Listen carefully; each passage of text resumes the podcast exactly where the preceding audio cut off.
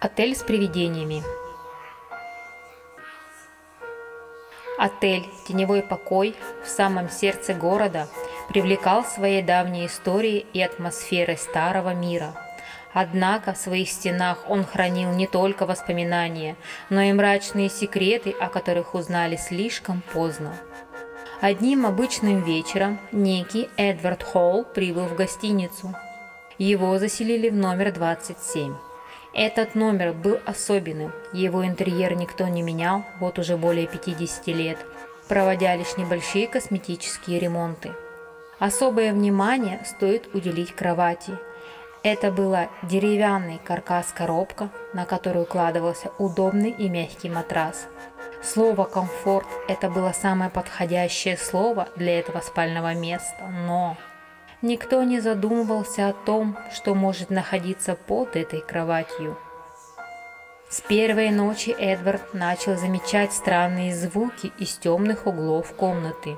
Но, вероятно, усталость после долгого путешествия и атмосфера старинного отеля заставили его отнести это к работе старых деревянных конструкций.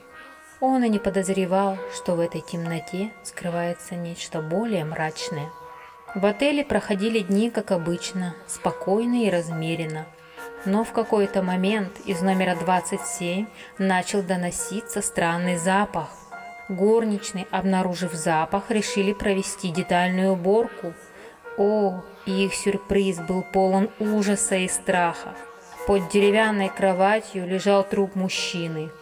Обнаруженное тело принадлежало Эдварду, которого вот уже как три дня никто не видел. Он исчез как тень, никто не заметил, что он больше не возвращается из своего номера.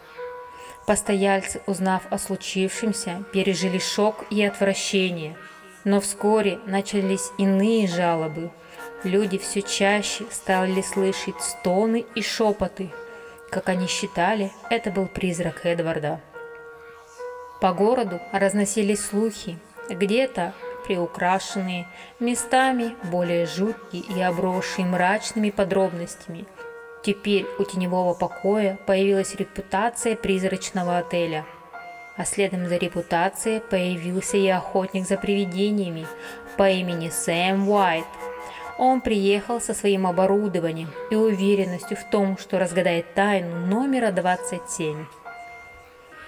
Эдвард Холл мог исчезнуть, но его дух, не найдя покоя, продолжал мучить тех, кто решил заселиться в номер 27. Гостиница «Теневой покой» стала не только свидетельницей исчезновения, но и местом, где прошедшие в тени души остались вечно запертыми, терзая живших в номере 27.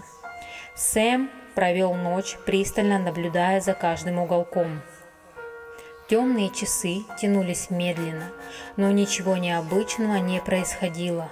Разочарованный охотник решил лечь спать. Однако утром его пробудил не шум призрачных стонов, а духота и теснота. Сэм оказался под кроватью, закованный в железные объятия матраса. Его крики и стуки были звучными протестами в темноте. Его спасение пришло только после обеда, когда работники отеля обнаружили его и вытащили из темного пространства под кроватью. Новости о происшествиях в теневом покое распространились словно ветер, и гостиница стала объектом городских легенд и споров. Постояльцы, даже те, кто не верил в сверхъестественное, стали избегать номера 27 как чумы. Но привлекательность стаин держала отель в центре внимания – один из журналистов, обожающих темные расследования, решил расследовать и это дело. Сьюзан Миллер, известная своими статьями о мистических явлениях, отправилась в теневой покой. Она надеялась раскрыть тайну, которая давно стала частью городской легенды. Сьюзан заселилась в номер 27, готовая провести там ночь и проникнуть в тайны прошедших событий. Но в отличие от предыдущих гостей, она не испытывала страха. Она была настолько увлечена исследованием, что ничего не могло ее остановить. Весь вечер и ночь Сьюзен провела, записывая каждый шорох и делая заметки о своих впечатлениях. Но ничего сверхъестественного не происходило. Конце концов, утомленная, она решила лечь спать. Однако, как и предыдущий постоялец Сэм Уайт, проснувшись от духоты и тесноты, она поняла, что оказалась в этой же кошмарной ситуации. Матрас, казалось, опутывал ее, не давая выбраться. Сьюзен кричала и стучала, но все усилия были напрасны. Чем дольше она оставалась в этом заточении, тем сильнее чувствовала неведомую силу, давившую на нее. Сьюзен стала наследницей несчастья, которое преследовало каждого, кто оказывался под кроватью номера 27.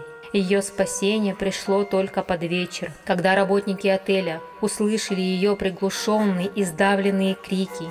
Они освободили Сьюзен из ловушки и помогли выбраться из номера. Когда же они вышли на свет, то все увидели, что роскошные каштановые волосы на ее голове стали наполовину седыми. Ее расследование не принесло ответов, а только усилило легенду. Теневой покой стал символом таинственного и загадочного, и многие приезжали в город, чтобы самим испытать свою удачу в номере 27. Отель превратился в место паломничества для тех, кто искал адреналин и опасность. Так закончилась история Эдварда Хоула и его проклятого номера. Гостиница же продолжала привлекать тех, кто искал приключения. Но тень тайны оставалась нераскрытой, как вчерашняя дымка, медленно поглощающая свои секреты.